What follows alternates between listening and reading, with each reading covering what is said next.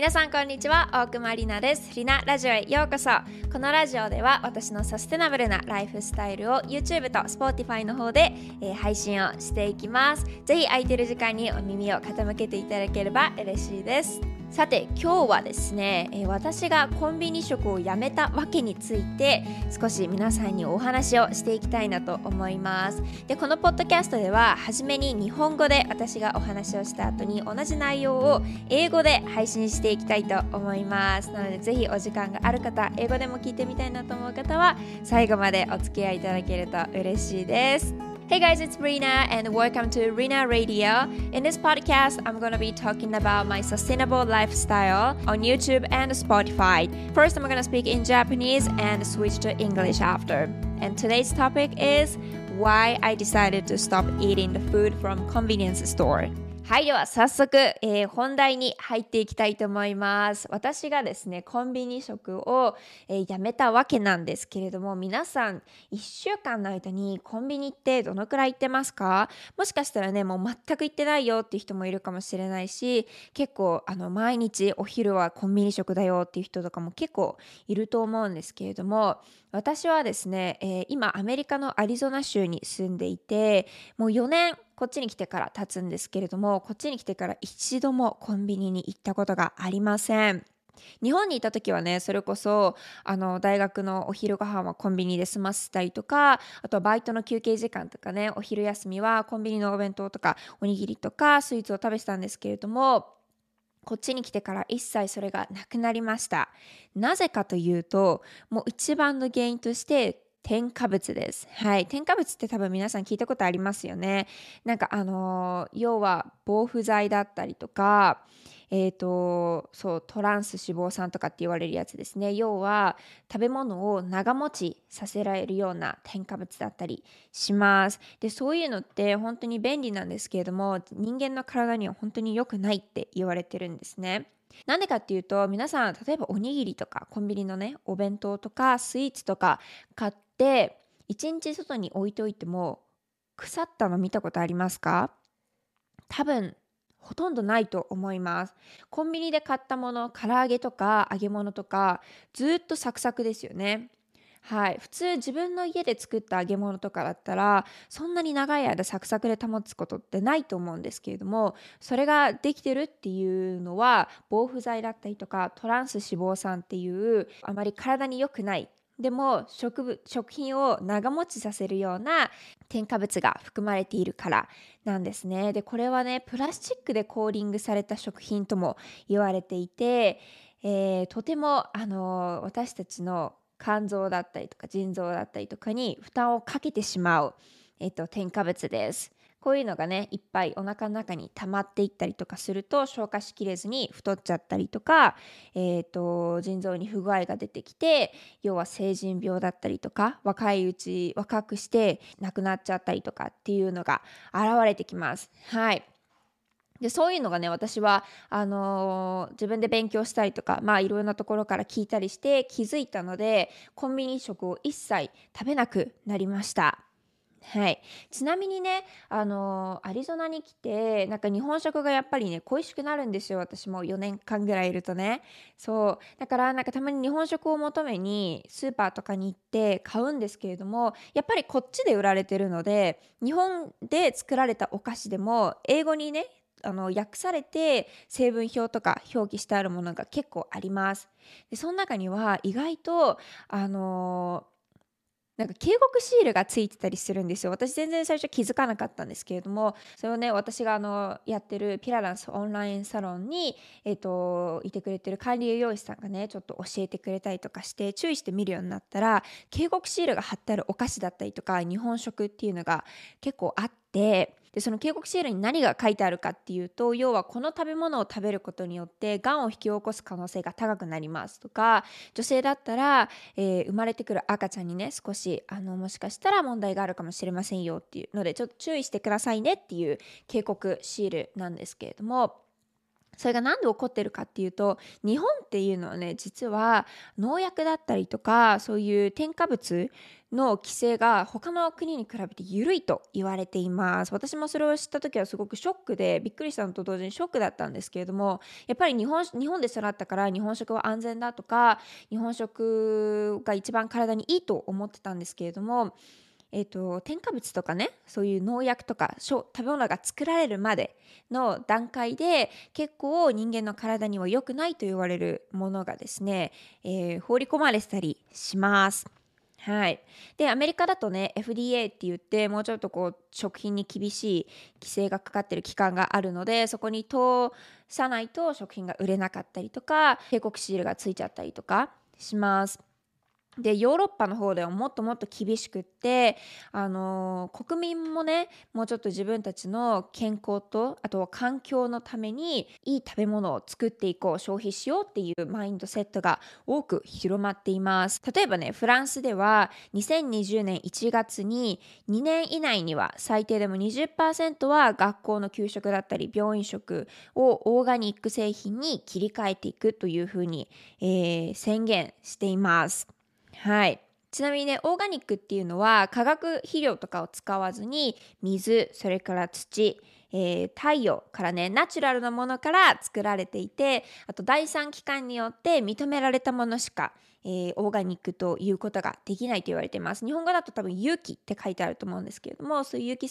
有機製品が、えーと、認められているものがオーガニック商品と一般に言われているものです。オーガニックってね、意外と高いんですよ。そう、オーガニック、全部ね、オーガニック商品だけにしようとすると、意外と高くてね、あのー、オーガニック体にいいのを知ってるんだけど、ちょっとコスパが良くないなと思う人とかも結構出てきたりとかもすると思うので、私もそうだったんですけど、なんで私が最近やってるのは、全てオーガニックじゃなくてもいいから、あのー、ホールフーズ、ホールフーズっていうのかな？えっ、ー、と、ホールフーズににしようというふうに心がけています。オーガニックとホールフーズの違いはオーガニックはもう食べ物できた食べ物でその食べ物に至る段階までにどうやって生産されて、えーと、どうやって加工されてどうやって販売されてるかっていういろんなその段階段階によって規制があるんですけれどもそこで一回一回認められたものがオーガニック商品として売られています。で反対にホールフーズっていうのはもう本当に野菜とか果物とかナチュラルなものですね。でそのナチュラルな成分が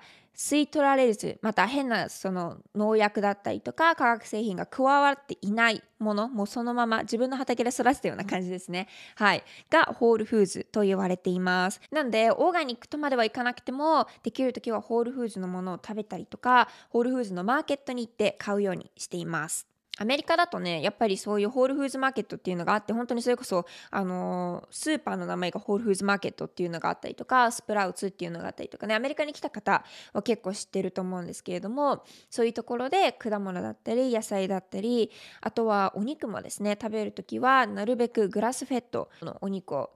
食べるようにしています。でね、結局なんかこう食べるものはオーガニックにしてるんですとか、コンビニ食、ファストフードをやめましたっていうと、人間結局死ぬんだから何食べてもよくないっていう意見とかも結構ね、あると思います。特に若い人とかはあんまりそういうなんか添加物が、はい、たくさん入った食べ物をとっても、日常生活にね、すぐこうなんか変化が出てきたりとかするわけではないので、結構わかんなかったりとか、便利だし、安いし、いいじゃんと思う人もいっぱいいると思うんですけれども、私のね、個人的な意見としては、やっっぱり病気怪我なくして人生を終えたいと思っているのでやっぱり体を健康に保っていくためには自分の体に入ってくるものっていうのもしっかりとケアしてあげなくちゃいけないしいたわってあげなくちゃいけないなと思っているのでできる範囲のことはやってなるべく体に負担をかけないように健康な状態で一生涯過ごせるようにしたいなと思ってコンビニ食だったりとかファストフードを断つようにしました。なんで皆さんもねまあたまにはねそれこそ時間がなかったりとかまああの経済的な問題もあると思いますのでコンビニ食ファストフードはたまにはいいと思いますけれども日常毎日こう食べるもの口にしてるものとかはとかスーパー行って買い物をする時はちょっと裏を見てね、えー、原材料とかをちょっと見てみてなんか余分なもの入ってないかなとか原材料のものだけが記載されているような食べ物を買ったり、えー、食べたりするといいかなと思います。なのでぜひ皆さんも日常生活から食べ物ちょっと変えていきたいな健康な体意識していきたいなと思っている方は、えー、気をつけて見てみてください。さい。はい。では今日は私がコンビニ食をやめたわけ、それからオーガニックについて少しお話をしてみました。ぜひ皆さんのために少しでもなればいいなと思います。ではこのまま英語バージョンに突入していきたいと思います。Alright, thank you guys so much for being patient and now I'm ready to speak all my topic today in English. So, again, today's title is the reason why I stopped eating convenience store food and fast food as well. Well, I'm not completely stopped eating those foods, to be honest. Yeah, but I definitely reduced the amount of time that I go there and grab food from there. I've been living in Arizona for four years already, and I feel like we don't have so much convenience stores near where I am living right now compared to Japan because we have bunch of convenience store in Japan like 3 minutes walking distance you're going to find another convenience stores. So it is convenient and a lot of people go there and grab some lunch food yeah sweets because convenience store has almost everything. So literally it's really convenient. So the main reason why I stopped going to get the fast food or convenience store so often is because of the additives, which are like antiseptic or trans fatty acid, which are basically the chemicals to try to maintain the food longer, but it's actually harmful for your body. I don't usually see the convenience stores here, but I definitely see a lot of fast food restaurants, and I know a lot of people go there to grab some lunch, dinner. It's because it's really convenient and tasty, but uh, it's really harmful for your body if you see the long term span. And when you're younger, you don't really feel that your body's your body is getting damaged by eating those food but if you live longer, if you're getting older, you'll definitely notice the difference between when you eat the fast food or eating healthy food, right? So, one thing that I found after I came to Arizona was um, since I grew up in Japan and Japanese food, I believe that all of Japanese food are healthy, more nutritious. So, after I came here, I started missing some food that I used to eat or I grew up with. So, I went to Japanese or Asian market to grab some snacks. And then when I flipped it, there's a warning seal that uh, it might cause some cancer or any harmful disease by eating those snacks. I was really surprised that because I've never seen that warning when I purchased those same snacks in Japan. So once I found out that I started more being interested in the food itself, yeah, what should I eat and what should I not eat basically and I started researching about the the food in the world and I realized that in Europe they are more progressed in terms of food regulation. So one of the examples that I read was in France uh, the government decided to make all of the school and hospital foods to organic at least 20% in two years. This was issued in January 2020. It is amazing. I hope this would happen and not only in France but all over the world for for us for the human for the animals in the world and for the environment as well. I think most of you guys already know what organic means so i'm not gonna like really deep into it. But um, i've been trying to get more organic food from my daily life daily food habit but you know like sometimes it's really expensive and sometimes i don't feel like oh it's worth to buy it. So what i'm right now trying to do is to make all my foods to whole foods. The organic is like specific standards that how the food is produced handled and marketed. While whole foods is like let's say the fruits or fresh vegetables that naturally grown and haven't taken the nutrients away from them so when I go my personal grocery shopping, I try to go to like let's say Sprouts or Whole Foods market to grab a little bit healthier food